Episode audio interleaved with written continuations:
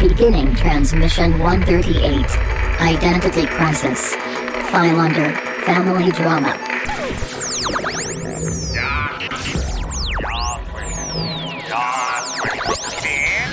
Come on, you fuckers think that just because a guy reads comics he can't start some shit?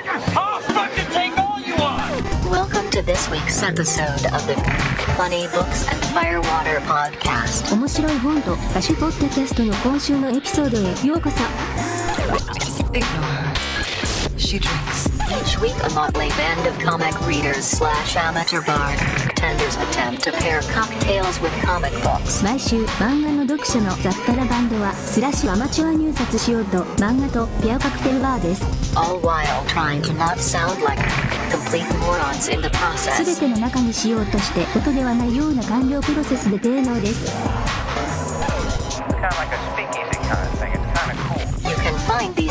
idiots on Facebook, Twitter, Instagram, and Tumblr. Facebook、Twitter、Instagram や Tumblr にこれらのバカを検索できます No, what? You read too many comic books. We now join Brian, Jeremiah, Adam, and Todd. They're used to curious sights which they attribute to alcoholic delusions. They may be drinkers, Robin, but they're also human beings. I'm too sober for this shit. Here is a drinking game to play while you listen to this episode. Please drink responsibly and don't take it too seriously. And if you don't like it, blame William. Take a drink anytime Mr. Porg decides to interject himself into the conversation.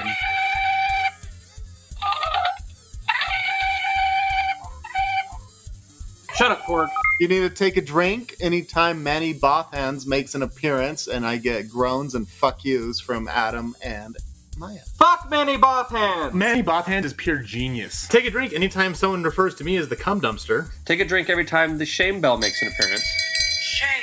Also, take a drink anytime uh, we act like the member berries from South Park. Remember when they were on South Park? I I remember. remember. Yeah, and take a drink every time we do the bad German accent, yeah. Ah, drink, fucker! If you have any suggestions for rules you would like to add, email us at funnybooksandfirewater at gmail.com or use the contact link on our website, funnybooksandfirewater.com.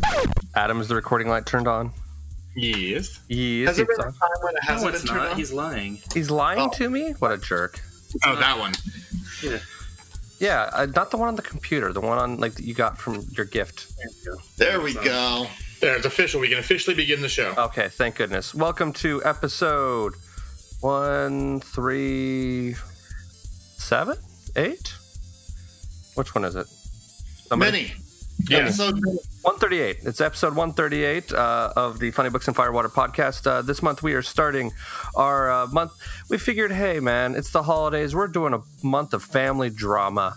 And so we're starting out this week with the uh, DC and what I'm told very divisive book, Identity Crisis. We'll get into that later. Panel intro. Uh, speaking of divisive, we have with us the standard accoutrement of people. We have Mr. Todd. Hi, I'm Todd. You can find me as a co-panelist here on Funny Books and Firewater. I also do English class hooligans sometimes with my better half, Amy, Hi, Amy. hey, as well as the cat herder himself, Brian. Someday you have to introduce So- Amy as the cat herder and me as the better half. Well, that um, I've known you longer. yeah, that's fair. That's true. Uh, That's true. Speaking of Todd's better Okay. half, we have Mr. Maya. I don't know why I segued that way. I just did. Hey, I'm Todd's better half, Mr. Maya. Hey, Uh, you can catch me on Twitter at Mr. Maya or Instagram at the Mr. Maya. And as we record this, which will be a month ago as you listen to this, it's my birthday. It's your birthday. hey, happy birthday! Happy birthday, pumpkin. I was telling Maya earlier. Now he's going to be a real boy. Oh yeah, He grew is up. this a magical age? I- or- it's an age. Thir- 34. Oh no, 34. That's, that's, I wish you. I was 34 again. What? Such young and innocent times. Really?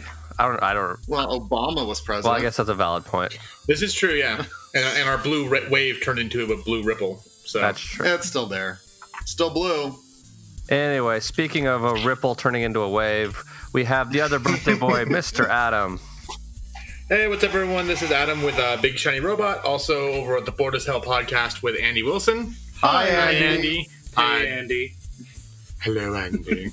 Hello. Also over on uh, Cinema Queens with a good friend Chris. Hey, Hi, Chris. Chris. Hi, Chris. Hi, Chris. Uh, yeah, my birthday is this weekend, and I will be 38, or as we're calling it, two Clarks. Oh. Clark squared. Clark's, yeah, Clark squared exactly. So I think Ugh, I, I would have named my birthday party that, but I might have pissed some people off. So sure. Uh, not that I really care about that anymore, but still, he don't give a fuck. I am out of fucks to give.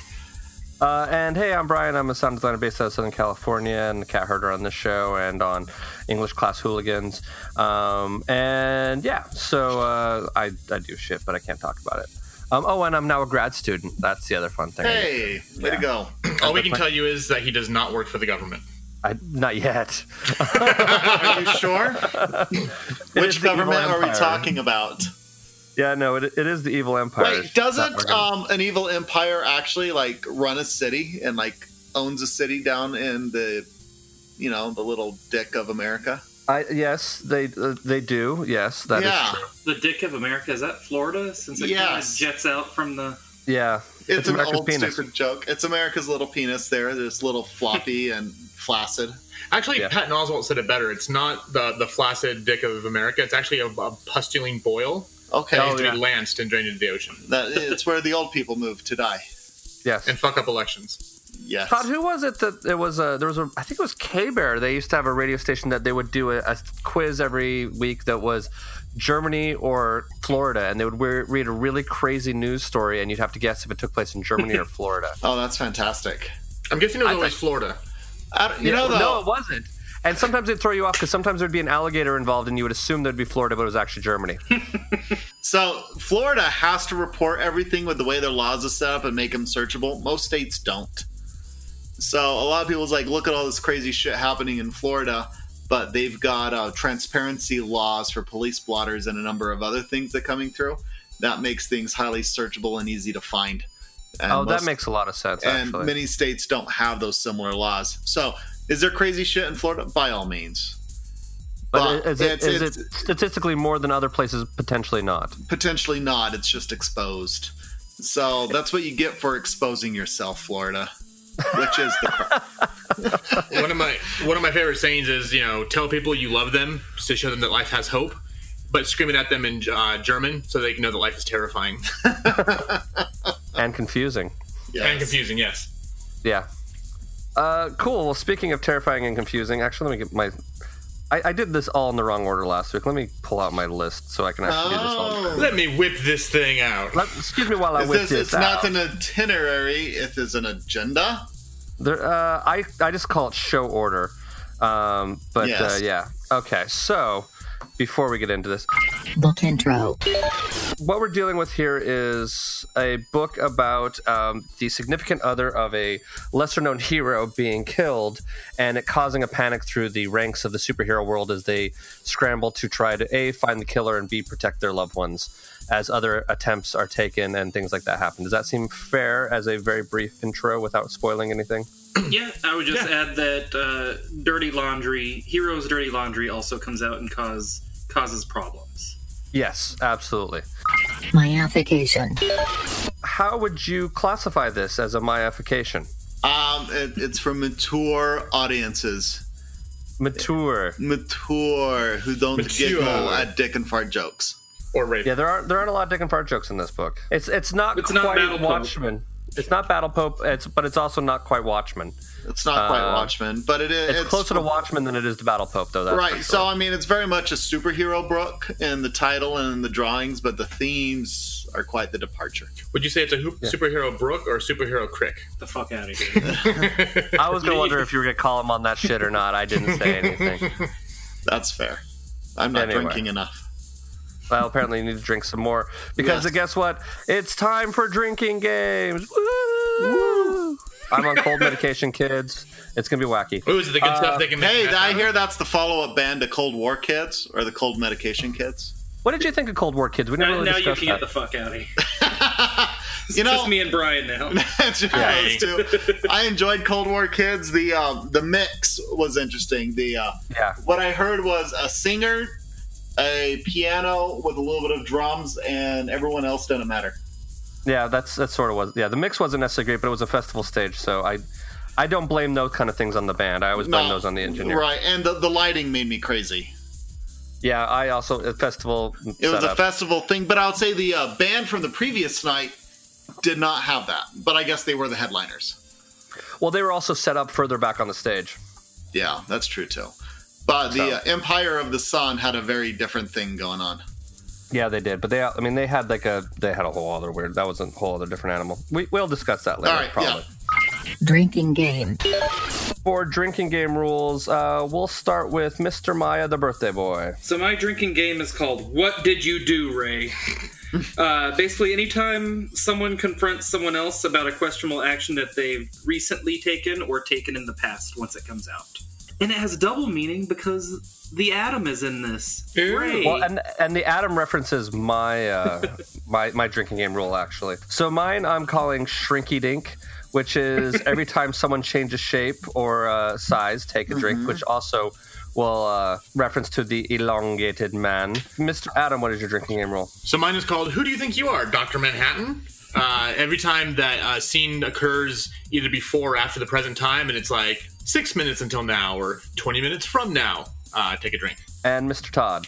Mine is the why so serious. So every time something happens in the book where people are like glum and serious about the shitty things that happen, you need to take a drink. Just once per page, though. So take a drink for the sads. Yes. So now it is time for our new feature. Um, we are creating a playlist of songs for you to listen to while you uh, read this book. Playlist. We'll go again, once again, with the uh, with the birthday boy, Mr. Maya. Uh, so, for reasons that'll become apparent when we actually talk about the book, uh, I picked "Where Is My Mind" by the Pixies. Which I think is like the third time that that song has appeared on these playlists. Has it really?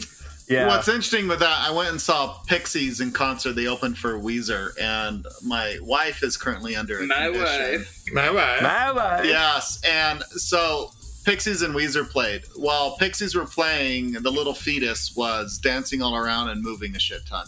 Weezer came out, nothing. because one band is better than the other. So Your kid Nothing. is a snob. yes.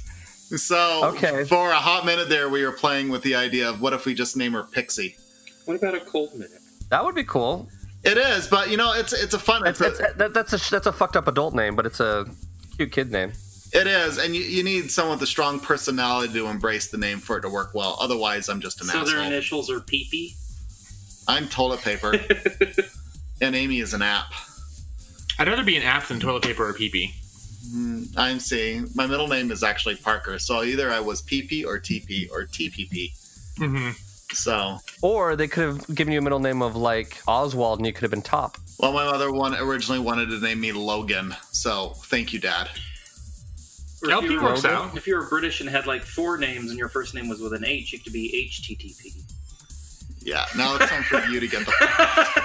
And if we did, it's if, Josh Bryan now, we none did- of us. All right, Brian's doing the show by himself. See ya. but you could be HTTP Esquire and you could be HTTPS. Fuck me, Ronnie. Ugh, Mr. Todd, what's your cu- what's your come to uh, me last. song? Fuck. Come to Uh, me. no, you just keep the order like you said. Okay, fine. I'll keep the order then. Mr. Adam. Uh, mine is uh, from Deadpool 2, Ashes by Celine Dion. Okay. um, mine is that's sort of dark in a fucked up way, in a beautiful way. But maybe Uh, the techno remix. I don't know. Whichever one you prefer. I I know this one. Adam's going to appreciate. I'm doing Brain Stew by Green Day. That's actually one of the only Green Day songs I don't like. Yeah, but it's, Way to it's go, Green Day. Brian. What's the You know one? what? The best one is when you have Godzilla screaming in it. I do like that version actually. Have you heard that version? I don't think so, no. It's on the Godzilla soundtrack, and it was the best thing about all of it. Yeah, like it had like some symphony strings in it and all sorts of stuff. Um, you know, it's It it's has sort the of, P Diddy, Puff Daddy, Come to Me, whatever it was. You know, their Kashmir. Oh, that that yeah, that one was that's a terrible song. Sure. I just know I got the uh, the, the Batman Forever soundtrack for the Seal song. Oh, And uh, the no, U2 one- song, Hold No, Me, Thrill it- Me, Kiss Me, Kill Me. I also no, isn't uh, I thought "Hold Me, Thrill Me, Kiss Me, Kill Me" was actually a, a pink or a Smashing Pumpkins song.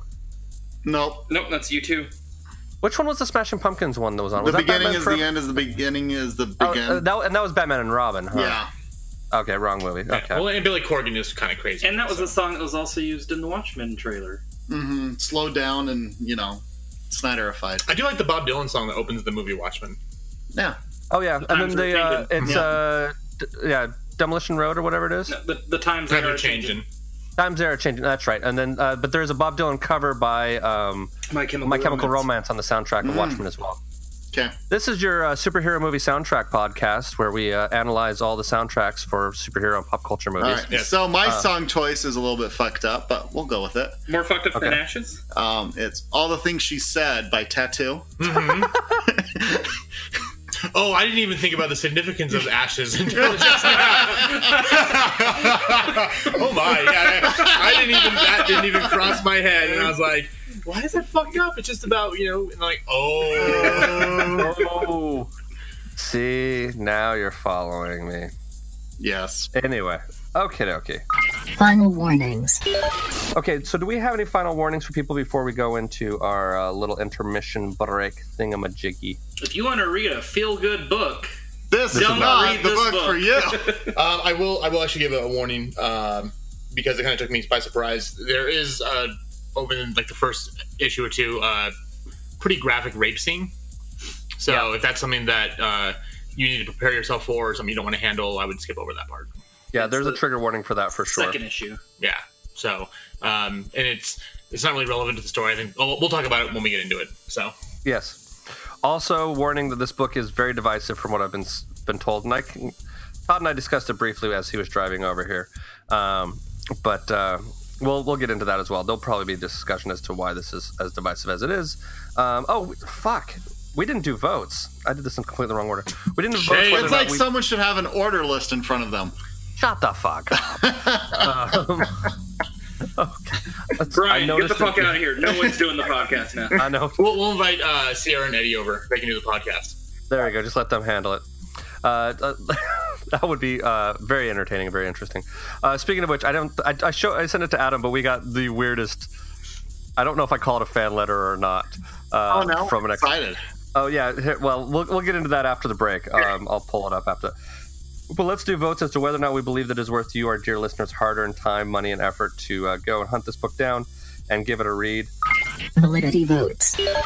Uh, so, Mr. Todd, what is your vote?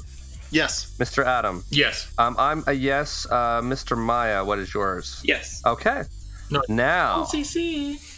well, see, see, so we all think that you should read it, although it is a divisive book. Apparently, we will get into that. Anything else that we want to warn people about, or is that pretty good there? Um, I think we kind of covered the one big thing people should know about going in. So Okay. Well, so then we will take a brief break. This is your time to uh, read the book if you haven't done so already. Um, also serves as a warning that we are going to spoil the shit out of it. So spoilers be ahead, me matey. I mean, Yeah, we will spoil it all over the place like sour milk, and then we'll make the sauerkraut. no, That's cr- No. dude. that's gross. That- I'm not the also, that's not how they make sauerkraut. Just in case you were wondering, for our listeners, How do they make sauerkraut? they like put a bunch of cabbage with like dog shit and let it ferment. Oh, I was I was expecting some sort of joke out of that actually. They stick it up. Uh, never mind. I'm not gonna go there. Yeah, no, we won't. Yeah, we won't go there. Okay. So anyway, when we get back, we will spoil it. So you've been vo- warned. We'll see you on the flip side. Flippy, flippy. Flippy, flippy, flippy. If you have yet to read this week's book and would like to read it now, press pause. Go ahead. We'll wait. Now, Sissy that wow. Hey there! Are you queer or some variation of it? Well, I'm Chris, and this is my co-host Adam, And welcome to Cinema Queens, where we talk about queer cinema Each week, we watch beloved queer classics, discuss them, review them, and cover a whole cluster of topics from our favorite scenes, what they mean to us, how it relates to our current world, and the best part, the cherry on top of the sundae, happens to be. gay rants. So prepare your ear holes. And listen to us Queens talk cinema. New episodes drop every Monday on iTunes, Google Play, and Stitcher. Bye-bye. Oh, so okay. So I have an ex girlfriend of mine who I got this message from on uh, on Instagram, right? So, um, and this is from the episode that our friend uh, Jason was on. So that me and Jason ended up both dating this girl at the same time, which will explain one of the comments she said here. So she wrote, Eiffel Tower. uh, "No, not at the same time. Thank God. That would have been way too Game awkward." of Devil's Triangle. Oh, yeah. Uh, uh, yeah. game. That's Well, that's a drinking game. Yes. Uh, we, we know so because a Supreme Court justice informed me about that. uh, she wrote. So I've started listening to your podcast. Dot dot dot. Two things. Number one, y'all are hilarious. Dot dot dot. So congratulations to all of you. I'm I'm putting that on you more than me. Um, and number two, it's fucking strange to hear two of my exes nerding out on a podcast and then an emoji with it crying. So there you go. I I can imagine how awkward that was. I also told her that I would laugh my ass off if she posted that as a review on iTunes. Uh, because that would be like my favorite thing. My favorite review ever on iTunes would be that. Yeah, his friend that was on. Jason. Oh, Yeah. Jason, who was going to try to do this week's episode as well, but he's busy. He's he's going to come back at some point in time. But he's the he's he's he's our writer friend who worked on uh, Daredevil. yeah, he, Daredevil. Yeah, gig going. he's what? He's got another gig going on. He's always bouncing between things. He's uh he's a writer, so he's always working weird hours. Member of the gig economy. gig economy for sure. I so hate that term. I, I kind of understand that. Uh, well, let's jump into because I know people have places to go and things to do and things to see. Important. I know. I know. Es muy importante. So, Mr. Birthday Boy, Mr. Maya, will you do the honors and give us a brief, spoilery summary as to what this book entails? Plot summary. Uh, so the book starts off with Elongated Man, whose powers are very similar to Plastic Man, but they are different. Uh, Elongated Man and another kind of D-list character, Firehawk, out on patrol. Uh, Elongated Man and Firehawk are talking, and he's like, "Yeah, my wife always likes to do a mystery for my for my birthday, uh, 'cause- because he is a detective whose skills I would say are on par with Batman when it comes to actual detecting." And she's like, Well, your birthday isn't for a few months. And he's like, Yeah, she thinks she's doing it to throw me off. In between this whole conversation, while they're out on patrol, we kind of see he tells Firehawk the story of how they met. Uh, we get nice little family scenes, like between Clark Kent and his parents, where he, you know, shows his mom, like, Hey, I found this check you mailed in. You know, you don't have to pay for a subscription. And she's like, Well, I'm going to keep sending it back. Um, there's a scene with Dick Grayson and uh, Starfire um, where he's kind of visiting his parents' grave on their birthday, just kind of little personal scenes in between all of this. Uh, Elongated Man and Firehawk are watching this box, which they think might have guns in it or something. Uh, some some gang members look like they're going to sell them. Then, uh, also kind of in between all this, we see his wife getting ready for the party. Uh, she hears the noise and says, "Hello, is anyone there?"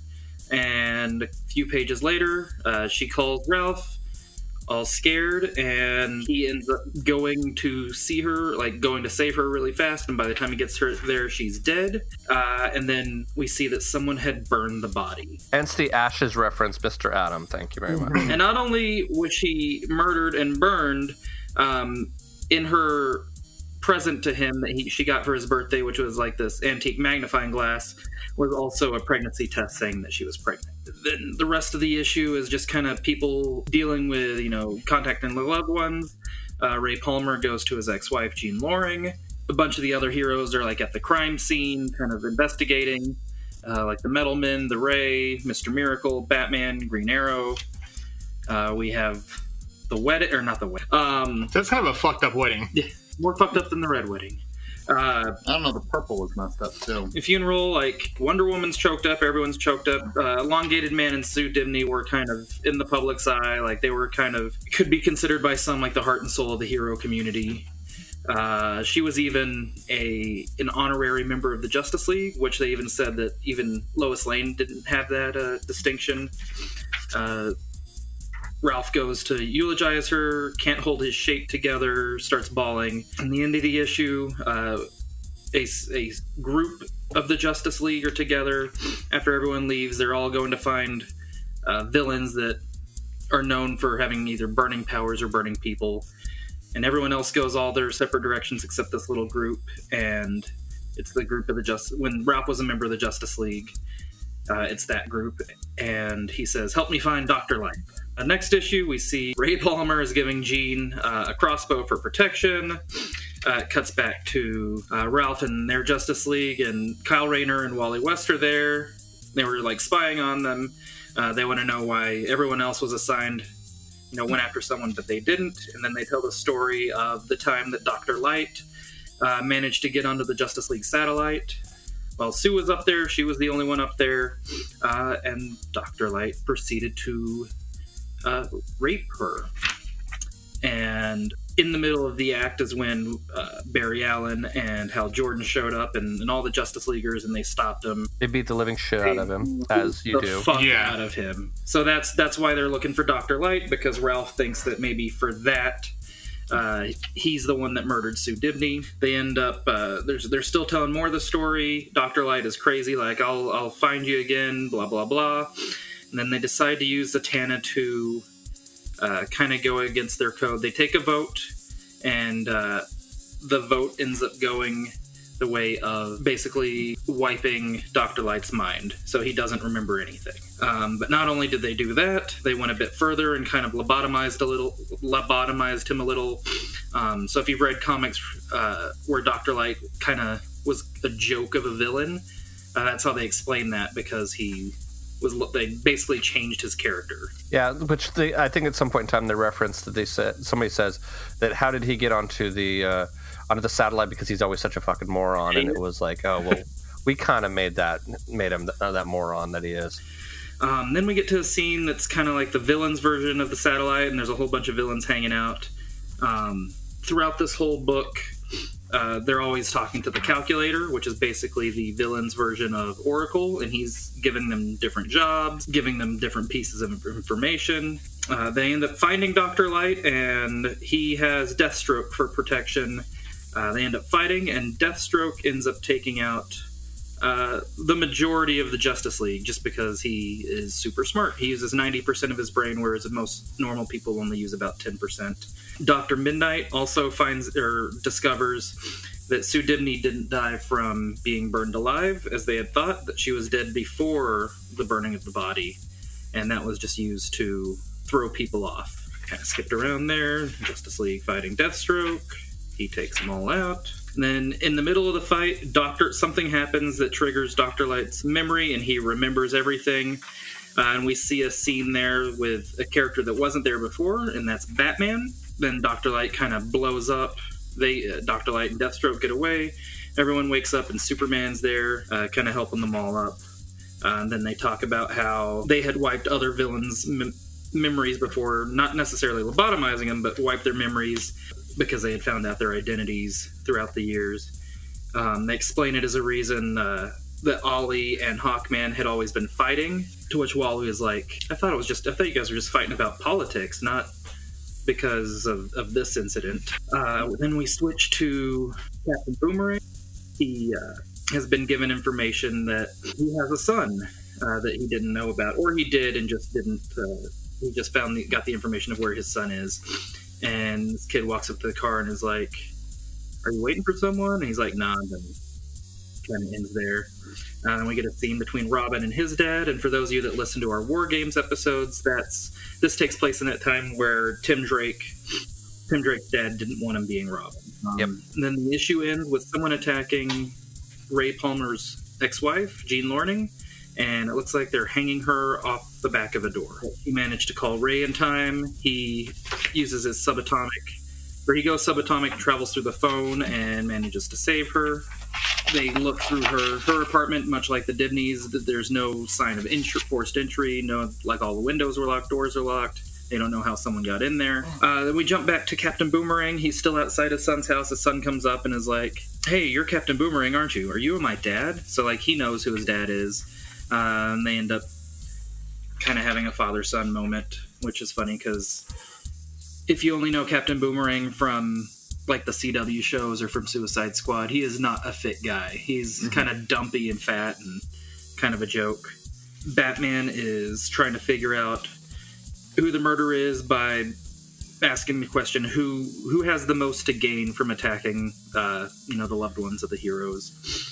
Green Arrow goes to talk to Hal Jordan, who at this time was dead and was the Spectre. This is before he came back, before Geoff Johns brought him back, uh, and Jeff and he's just basically like, I know who it is, uh, but I can't help you just because a higher power kind of controls the Spectre and it won't let him.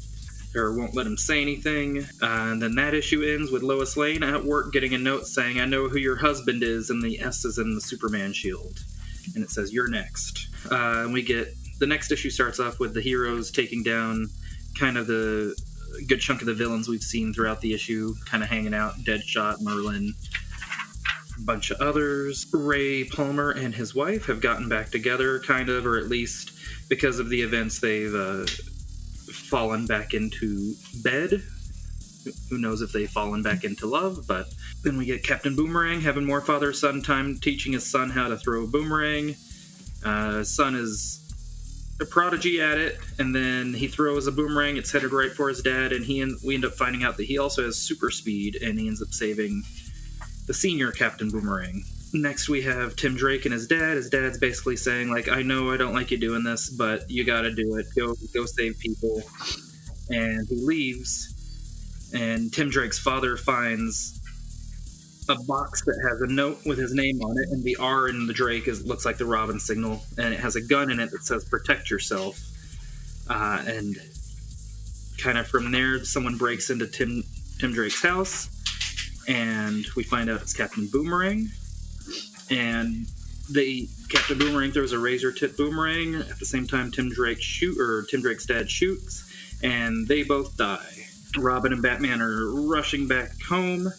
Uh, Tim Drake gets there just in time to see his dad's dead body. He knows he's dead, but he still tries to save him. And there's a really good panel there of Batman hugging Tim Drake while he's just wrecked. He is ugly crying. Uh, Yeah, he is. just more of kind of getting the point across of you know what what happens when people's loved ones are or the superheroes' loved ones are attacked. Uh, kind of their their feelings. We get back to Doctor Light. This is there's some foreshadowing. There there are seeds in this book that kind of set up a lot of stuff that happened throughout all of DC months after this. Uh, but we kind of see Doctor Light contemplating things. Um, and then we find out the other deep dark secret. Uh, when they mind wiped and lobotomized Dr. Light, Batman was there and he didn't want anything to do with it and was super angry, so they mind wiped the Justice League mind wiped Batman as well. Uh, which is a big no no and is what, what leads or led to a bunch of distrust he had of his own teammates and, and spying on them and uh, that's stuff for later down the road.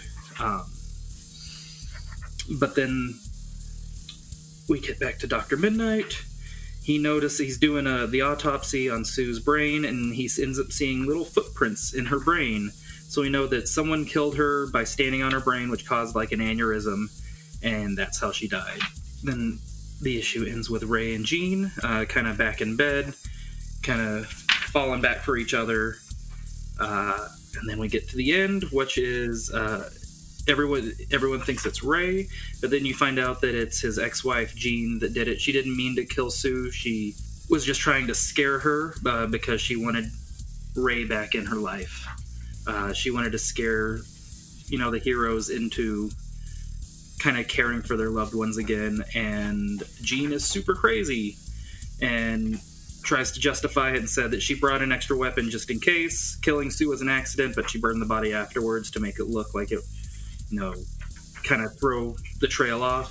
Um, she gets locked up in Arkham. The Justice League has this big secret now of the mind wipes that's not quite uh, kosher with everyone that knows about it. And they hint that Batman knows. Um, they don't explicitly say it in this, but he knows. He knows what happened. Um, the heroes, it just kind of ends with people being with their loved ones, and then we end with Ralph Dibny in bed talking like he's talking to his wife. We don't know if he's crazy or just sad or both, but uh, it ends with him using his elongated arm to turn the light off on her side of the bed. The end. Analysis. Do you want to discuss the uh, or, or tell me why why this book became so divisive amongst comic book fans? You and Mike probably both chime in on that one. So there is a lot of strong feelings about this book. I imagine Maya. I'm, I'm waiting for Maya to dissent. He'll say out loud when he starts dissenting. I guess, right? so this um, book has strong feelings on both sides. There are many people on both sides of this issue. Many fine people on both sides. Fine people on both sides. No, um, part of it, a lot of this comes through. This was one of the first major projects Dan DiDio did after coming on board to DC. So he's the current publisher of DC Comics. So our, things are good and bad. So Dan DiDio pretty much directs the editors. So the editors do and watch the bidding, and Dan tells the editors what's going on. It um it very much is a death of childhood moment in time. So it's like Old Yeller dying, among other things. Is this is really one of the um, it's a major comic book that is where is my fun? Go happy, go lucky. I it's it's such a serious topic. I mean, we're looking at um, murder and rape and cover ups, and it's just adult and um, emotional manipulation and uh, Emotional and psychological manipulation. adults behaving Yeah, badly. So people are Yeah. coming through as where's my awesome Batman Superman stories? Wow, a lot of my heroes I liked are kind of shitty. Yeah. And they're like, Yeah. well, this was what was expedient at the time. And you're like, where is the um and part of the big challenge with the DC for the longest time is um kind of like a gods among men. They are the held up ideal and adventures the held up ideal goes through. They're And not as relatable as, say, like a 16 year old Peter Parker that has bad Yeah. Marvel or- goes, here's a dude that gets powers versus here is I'm like, yeah, Batman's a guy. Batman's a god. You can say Yeah. whatever you want. He's a god. Money can make you a god. What's your superpower? But Money. I'm rich, and there really is it there. So, but you've got this here, and then people go, DC, what are you doing to the comics that I love? Now you're having make me face things I don't want to be facing or addressing, and it really makes the readers uncomfortable. And so you'll see a lot of people go, I real this is like the worst book ever written or ever made because it kind of changed comics in a significantly huge way. This, like like I kind of mentioned before, this led into Mm-hmm. so many seeds from this led into so many things that led it ended up leading into Infinite Crisis, which it Mhm. like this was kind of the. There were a few other like little hints here and there, but this was Right. kind of the first big thing that really led into this like two year story they were telling. By all means, it's got crisis in the title. DC doesn't use the word crisis lightly. Yeah, So I know that recently from reading Heroes in Crisis. So with the word crisis in it, it's a it's a it's a personal story on this one. It, it's not multi-universe thing going on, but it's definitely a crisis of the DC universe. And I mean, it's the perfect um, title for it because it is the identity of what is DC Comics and which way are they going. This is much a referendum as the publishing house. it as can be used to describe that, or, or even the individual characters too. Yeah, mul- it's got Like, layered with meaning. talk about you know heroes you know how does it reflect on their identity if you know i'm a hero i do good but oh you saw something you shouldn't have seen so we're gonna wipe your mind and think it's okay That's right. oh but you were really awful you did it My you- superheroes you, don't behave this way. you- what are you doing? you crossed the line so we're gonna dumb you down a little bit too by getting into your brain Right. So when it becomes a whole thing, you see reasons like my heroes I know and love don't behave this way. You guys are all wrong. Why are you fucking this up? Well, it's, a- it's an important thing to realize because I mean, yeah, we look at like the kind of before this, Batman, Superman, Wonder Woman, you know, all the mainstay DC characters. Mm-hmm. You know, there was a very set thing of right and wrong. So, like, you know, the Joker was bad, Batman was good because Batman doesn't kill, Batman doesn't use guns. Uh, Unless he does, but unless yeah. he does, but yeah, uh, in, in general, you know, that's kind of the, Yeah. the thing he's he's known for. there wasn't a whole lot of gray area Yeah, exactly. Yeah. good and bad it was good and bad. It was Lex Luthor bad, Superman good, and you know then with this coming out, you know you, all of a sudden it's like okay, so just because you're a good person, like we said, doesn't mean you can't do shitty things, and it kind of goes into the whole like do the ends justify the means, the greater good, and all that going forward. And you can definitely see an influence going forward. I mean, you even just look at the whole Injustice world they built. That was based off the, the, the video game where Superman does go out and kill the Joker because he ended up, by his actions, killing uh, Lois Lane. and then he ends up becoming a fascist leader Yeah, it was basically what would happen if Superman actually was selfish and like was vengeful and was a vengeful god. And there, there's a whole long going injustice storyline that's been going kind of in tandem with one of the you know random DC universes. But I don't think you would have seen that if this comic hadn't existed, or or some big turning point happened in the DC world. And I'm still you know relatively new to DC. I mean, I've read a lot of it for this podcast, but in general, I, I read some Batman and Superman every so often. Uh, but the the interesting thing with that is if if you know people reading this who were you know our age back then when we were in early 20s it's also kind of it applies to our lives back then because at that point in time in your life is when you really do start getting disillusioned. I mean, you you Mhm. turn 18, you move out, you go to college, you think you can conquer the world, you graduate college or you start working, and it's all your mid 20s, you're kind of like you're finally have enough experience to see to understand that yeah, everything isn't black and white. And two, the people you like maybe your parents, you can now look at them as flawed people, not just these parents you looked up to. Mhm. And three, that yeah, I guess what life is pretty shitty, and sometimes you have to do things you may not like to do um, or even agree with if it's going to be the at that point in time is from your viewpoint the right thing to do because like wiping Doctor Light, wiping Batman. Dr. Light was more vengeful. Batman was, we have to do this or else we're going to get in Covering our trouble. asses. It was covering our asses. But yeah, they did think they were doing the right thing. So Well, and to play devil's advocate, it wasn't necessarily that they were wiping the memories for themselves or their selfish reasons. It was to protect their family members more than anything Well, else. I At least that's Dr. Light uh, the way it's stuff too. So mm-hmm. Right, what was that? with Doctor Light, they were doing it more to be to to for, they they did that to neuter keep, to, and then to neuter. It was more like the Well, okay, yeah, I guess the neutering is a different thing, but yeah, but I guess when they talk about the other people that they've done it to, they sort of implied that it was mainly when it was to protect their their it was to protect their family. Well, which and there, there's an interesting commentary in here which I really like that they sort of briefly touch on, where it was this idea that they don't wear masks to protect themselves, they wear masks to protect their family and friends. And, which I think is actually kind of an interesting idea because if you look at it, that makes a logical sense because logically speaking, if you were in fear of your own safety enough to wear a mask, then why would you go out and risk yourself to do this anyway? You know what I mean? Uh, so it- so that kind of makes sense as to why they wear masks. It's kind of an interesting, different perspective. Like that, that isn't necessarily always brought up, which I thought was kind of just an interesting statement that I that was just something that stuck out to me that I really quite liked. Uh, anybody else have any thoughts? So I, I, the one thing I brought up as far as the, the warning at the beginning was that you know there is a, a graphic rape scene. No, there's no nudity, but you can very much see what's going, and the whole act is focusing on the victim's face and what she's going through. And okay, we look at this. This is a book from 14 years ago, and I think hopefully we've kind of gone away doesn't from even feel like it's been that long since this book came out. yeah. you know, it, I, would, I would say if you would look at newer stuff, especially with Gail Simone doing so much now, you probably wouldn't see this kind of story in in a book um, unless it actually was truly 100% relevant. Because I mean, back then the thing was, okay, what's the worst thing you do to a woman, or is rape them. We didn't even stop to think about the fact that men can get raped too. And really, it was like, yes, this explains what a horrible person Dr. Light is, but you could have shown that in a completely different way. Um, because again, why, I mean, I, I just got out watching a movie. Uh, when this comes out, it'll be in theaters for a while called Boy Erased. It's a auto, basically an autobiography of a kid who was the son of a pastor, realized he was gay, and was put into gay conversion therapy.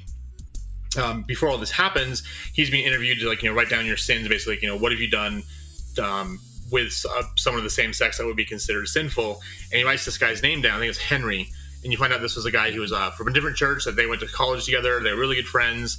One night, Henry spends the night and uh, rapes him, rapes the, the main character, and so for for the purpose of, the, of that story, and because it was the person telling his own story, it was relevant to what was happening, what was going on. But again, with this, it yes, it showed something really horrible and disgusting that happened to a purely innocent person. But I can guarantee you, if it had been a male character, you never would have seen that until like later on with Nightwing with um, what's her name, Tarantula. Tarantula. Which even that, I Which don't this this is within like the same, probably two years of that happening. which I don't agree with either. Because again, Yeah. there, there's Mhm. better ways to show that someone's a horrible, despicable person. Um, but So, they could have. This is really shitty to put say like just saying something like this. They could have done something different, like just had him really beat the shit out of her or something like that. yeah, exactly. And maybe put her like put she was in a coma for X amount of time, and that's why they, you know, this, they think she might have been dying, so that's why we're going to go after him. But there's better ways to put someone in peril. or, or even like he wants to scare her but not hurt her and he like pushes her and she hits her head and then like goes into a coma and they're like what the fuck did you do to her And- Right, and it, that would have been a better way to handle it. But we, we talked about with reason books earlier that you know these are still somewhat a product of their times. Mhm. So for back then, you know, people weren't quite as uh, you know open minded or understanding of you know, especially ever since with the Me Too movement, more and more people are realizing that yes, this does happen, and no, it's not appropriate to use this as you know your driving point to put someone in trauma. So Yeah, there there is even reading it now from a modern perspective. There is a certain, there's definitely not even certain. There's a lot of sort of fridging of women, you know, in this book, and that's the the, the bummer of it is is that like it, it really pretty much is the epitome of that, where it's you know using you know the, the the loved ones in these people's lives as the excuse to make the like to drive the action so they become the victims so that the heroes have a reason to do something but the you know what i mean like that's it's that's part of the shitty part about it. It's all Virginia that. Damsling, so. yeah I'll just say one last thing because I've been talking for a bit and I'll shut up. Yeah. I really enjoyed the fact that, you know, this does feature a lot of the characters of the Justice League, but the Holy Trinity isn't really in it that much. You know, they, they, Wonder No. Woman's in it briefly. Superman shows up. He's more on the farm working with his mom, Pa Ken. Uh, so it was for me, it was fun to see characters that I'm not as familiar with taking the main storyline and running with it uh, because I, I am Green Arrow. I know from the TV show Arrow, which is completely different from what we're getting here.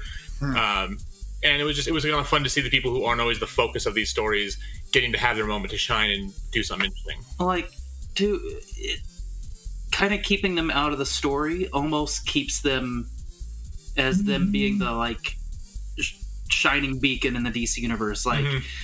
ha- having them not have this dirty laundry kind of still keeps them the moral compass uh, having the trinity kind of stay out of it well i mean and that's probably a lot to do with the purpose as to why they did it that way Sure. Like, can you Was can you to- imagine the the uproar if they would have had like Superman be the one to be, be like, let's wipe their mind. yeah Well, and again, we couldn't, you know, we, we'd have that nowadays with the Injustice world, but back then, Yeah.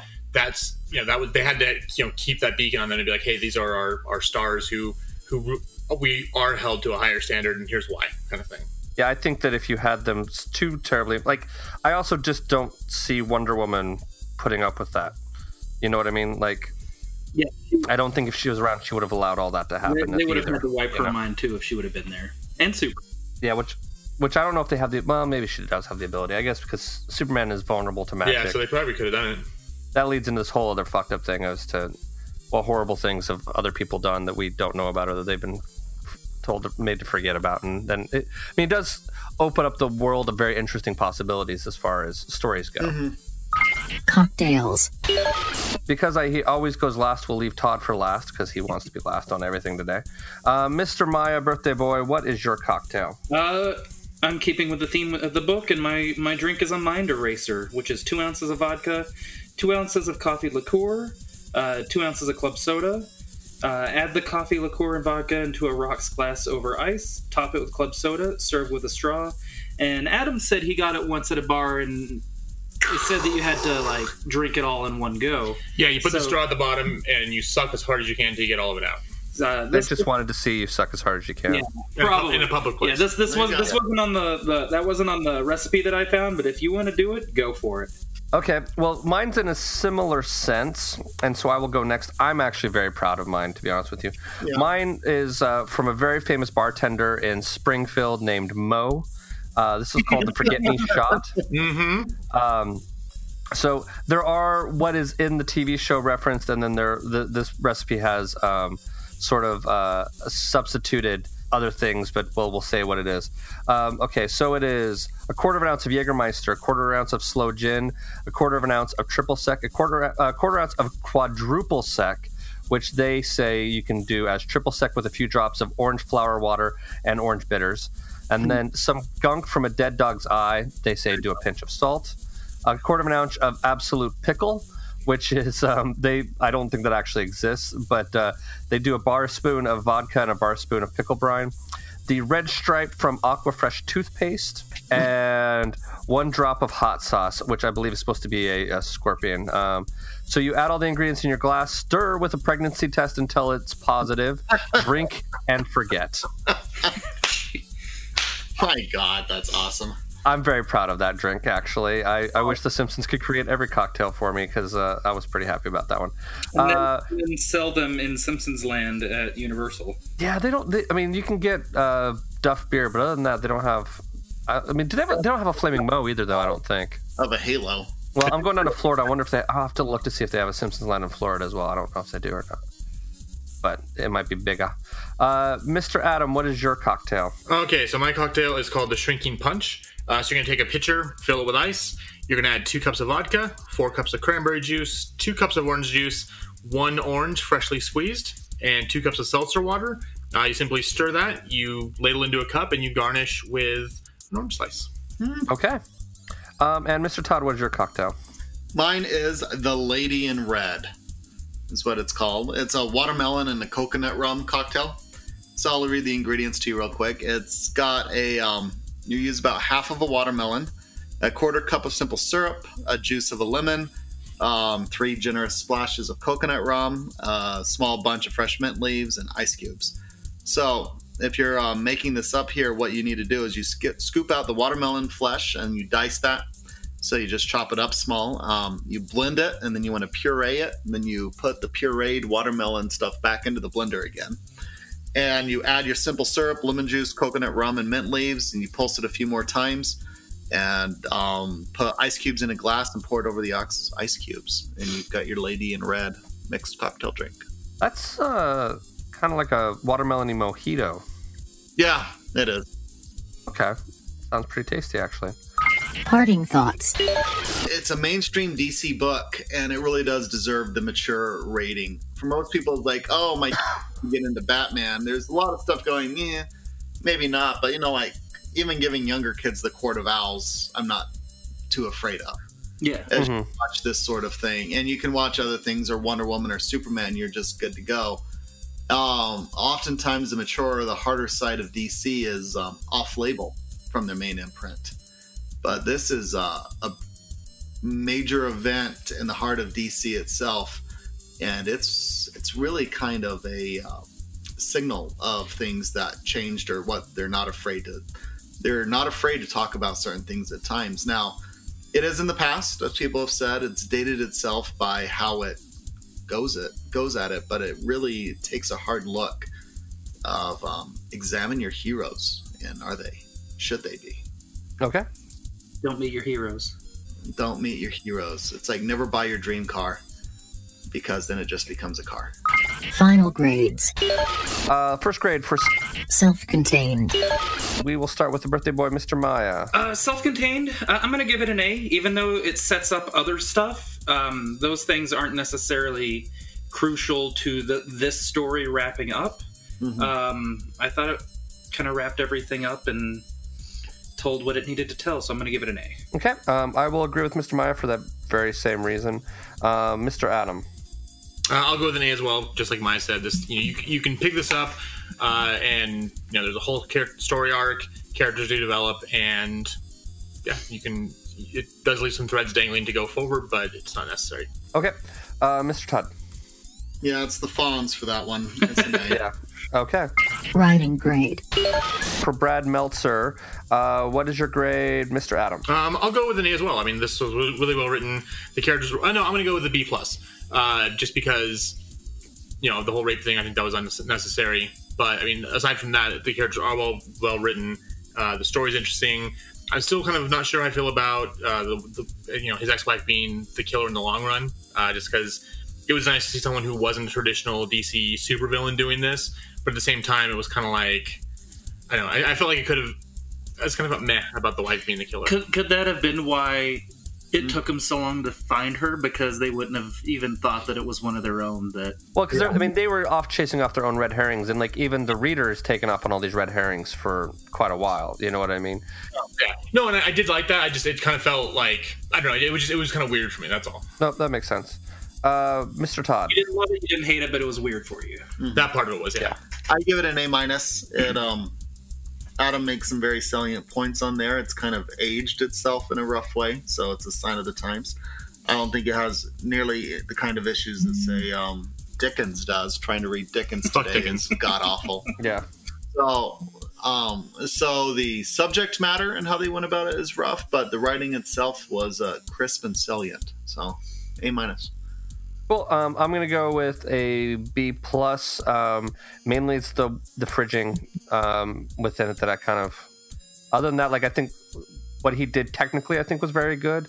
Um, but yeah, there's just a little bit of issue of you know, and and I I kind of understand that it was part part of his focus was making the family members the important part as to why the superheroes were being protective of things and trying to show that. But that part of it was a little unsettling. Um, but uh, outside of that, I liked it. Uh, Mr. Maya. Uh, I'm gonna go with an A minus, uh, pretty much for everything that's been said. Um, other than the like the revelations of the characters, I don't think uh, the way that the characters were written. I don't think you know he betrayed their character at all, uh, and and was able to explain their actions within their character pretty well, and, and was able to tell a good murder mystery uh, with it. So I'm going to give it an A minus. Art grade. For Rags Morales, um, what is your grade, Mr. Maya? I'm gonna go with an A. Uh, Rags sometimes has weird faces um, and other stuff I've read, but here, kind of the faces were the uh, the point. The point. Uh, That ugly crying was amazing. yeah, the ugly cl- crying with Tim, um, and just just the emotion on people's faces in this really stuck out to me. Stuck out to me, so uh, I'm gonna give it an A. Okay, um, Mr. Adam. Uh, I'm gonna go with A as well, just pretty much for everything Maya said. It was it was beautiful to look at, and it was yeah. And how about the Michael Turner covers? Oh yeah, This is a, just a couple of years before he passed away, and man, these covers are beautiful. Like the especially the, the cover to issue seven, which is the actual cover to the trade, the version that Todd has. Right, the 10 year anniversary. It's Yeah, you where- see the Uh, um, all the capes hanging up. capes hanging on the hook, and it's just Oh, one yeah, of yeah. those where they're all just kind of uh, depressed. I watched that and I like a feeling of depression. It's just kind of coming over me on that. Yeah, that art is fantastic. Um, I'll segue into mine and give it an A as well. I mean, I don't. If you had asked me what do I've done to make it better, I'm not sure I could. Even on the critiquing side of things, that the um, uh, it was ugly crying in the face as you watch that, but it Yeah, it's, that- it was quite emotional and it really carries the point across. That panel of Batman holding Tim Drake is one of those comic panels that's forever etched in my memory. Like I can see it without even having to look at the page. Yeah, no, it was it was heartbreaking and perfect. So yeah, Um, I will also give it an A. My only complaint is, and I'm trying to find it again, but there's one image of Superman like with his neck craned at a weird angle, looking back at the camera. he was presenting. Uh, yeah, or something. There, there's just like one image that I'm like, this is like the only real weak part in the entire. the Marvel woman go-to pose. I mean, prior to like Ms. Marvel, everyone. If you take a look at all the movie posters that have Marvel characters, oh, where they're all showing off their ass. they're all showing off their ass and looking over their shoulder. Yeah, it's not quite that extreme. Like it's more like he's looking to the side, but like his neck is at just a strange angle. Like it looks really, it's very bizarre. Um, but other than that, it kind of bothers me. Final grades. We will start with the birthday boy, Mr. Maya. Uh, I'm gonna give it an A overall. It's one of my favorite stories. Um, it's not an easy thing to read, but it's it's overall one of my favorite books that I've read. Okay. Vitamins. Yeah, um, I'm gonna go with an A minus just because of a little bit of the weakness in the story writing stuff. That's mainly my issue there. Uh, Mr. Adam. Uh, I'm an A minus as well. I, I love this story. I you know this is the first time I've actually read it, and I've always heard so much stuff about this, both good and bad, that I wanted to make my own opinion. Uh, it's a very well done story. I love the fact that we do introduce the ambiguity between good and evil, and that you know good men do bad things and good women do bad things sometimes. Uh, but you know, for the fridging, the damseling, and the, and the unnecessary rape scene, that was that diminishes it a bit. I, I do understand it was this is from a long time ago, and we know better now, and probably wouldn't have bugged me that much back then. But today, with like looking through a new lens onto society and culture, it's that's not acceptable. So And then Mr. Todd. I'm gonna give it an A. At the end of the day, it was. Um, it's a bit of a product of its time, sure, but the execution and for everything was was really fantastic. The what's interesting, the next Crisis book DC did, um, Infinite Crisis. I got the omnibus for that recently, and it's 1,500 pages. Holy cow! Tie-ins. Well, yeah, that has all the tie-ins, but it also has a bunch of the stuff that yeah, because once Crisis came, once Infinite Crisis came out, there were only like, if I remember correctly, a handful of tie-ins while the actual event was going. Right. A lot of the, a lot of that meat is ev- like the two years worth of books leading up to it. Sure, by all means. While you take a look at this thing, and the seven issues is so highly contained. Yeah. And everything at it. So it is a tight, taut, highly contained story. I got a lot of stuff out in a brief period of time. Grade point average. Your GPA ends up coming out to a 3.85, which is just above an A minus. Um, not quite an A, but uh, that seems pretty on par with what we were uh, all agreeing with. Recommendations.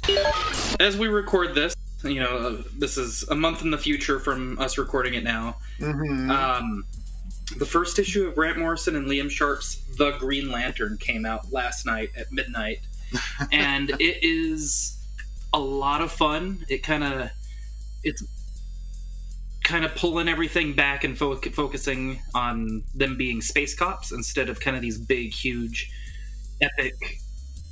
You know, all the multi lanterns and, and godlike villains. It's kind of scaling it back to, to space cops. We'll leave that to Snyder And- for now.